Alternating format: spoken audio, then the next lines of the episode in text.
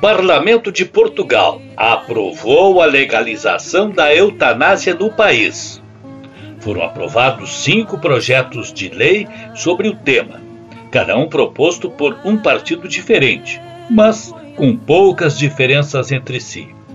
Os parlamentares precisam agora deliberar e passar por nova votação para decidir detalhes da lei definitiva.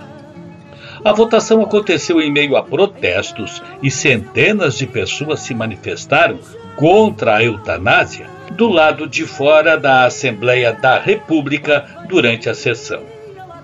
A aprovação do projeto pelos deputados portugueses, no entanto, ainda não é garantia de que a interrupção voluntária da vida venha a ser efetivamente implementada. Para entrar em vigor, a lei da eutanásia precisa ser sancionada pelo presidente da República, Marcelo Rebelo de Souza. Por ser católico praticante e publicamente defensor de medidas pró-vida, as estimativas são de que o chefe de Estado possa vetar a lei.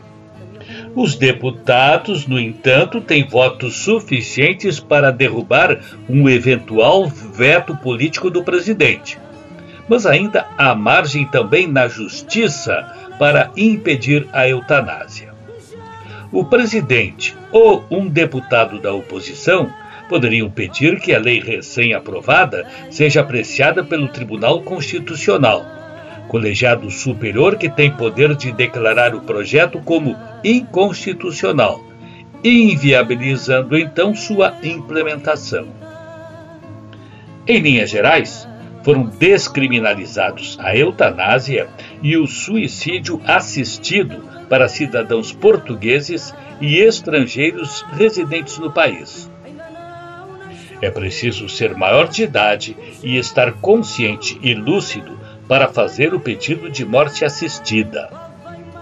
Estão englobadas doenças e lesões incuráveis e definitivas que causem sofrimento duradouro e insuportável.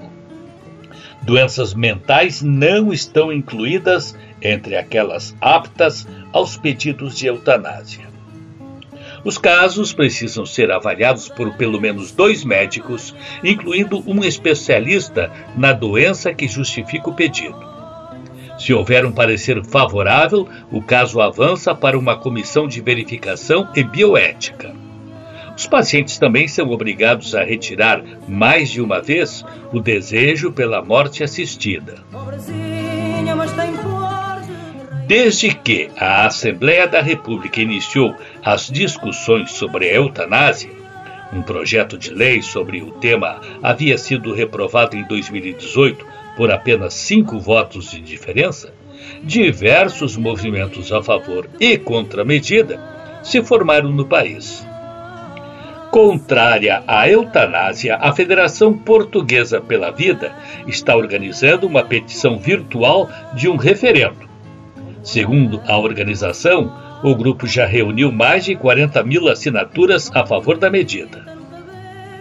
A Igreja Católica, muito influente no país, também tem se mobilizado para pressionar os deputados a proporem um referendo. Nas últimas semanas, o tema foi recorrente nas igrejas e diversas autoridades eclesiásticas se manifestaram publicamente e em reunião com políticos sobre o tema.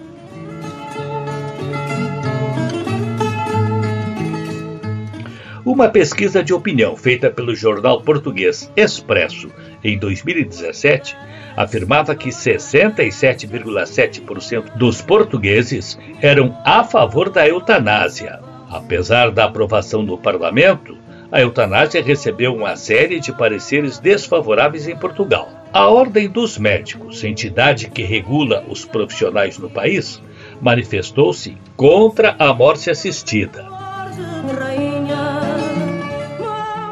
Nos últimos anos, o tema da eutanásia tem sido debatido com mais frequência em vários países. Em setembro, a Nova Zelândia terá um referendo sobre a questão. Atualmente, três países europeus, Holanda, Bélgica e Luxemburgo, permitem a eutanásia ativa. Na Suíça, o suicídio assistido é legalizado. Na vizinha Espanha, a descriminalização foi aprovada pela Câmara e será submetida em breve ao Senado. Os médicos do país já se posicionaram favoráveis à medida. A Holanda foi pioneira na aprovação de uma lei que entrou em vigor em 2002 e diz que os pacientes que desejam encerrar suas vidas devem estar em sofrimento físico ou mental insuportável. É obrigatório haver o parecer de pelo menos dois médicos. E vejam, na Holanda, menores a partir dos 12 anos podem pedir a eutanásia, mas é obrigado o consentimento dos pais até que completem 16 anos. Enfim, Portugal é apenas mais um país europeu a colocar em discussão este assunto tão polêmico que é a eutanásia.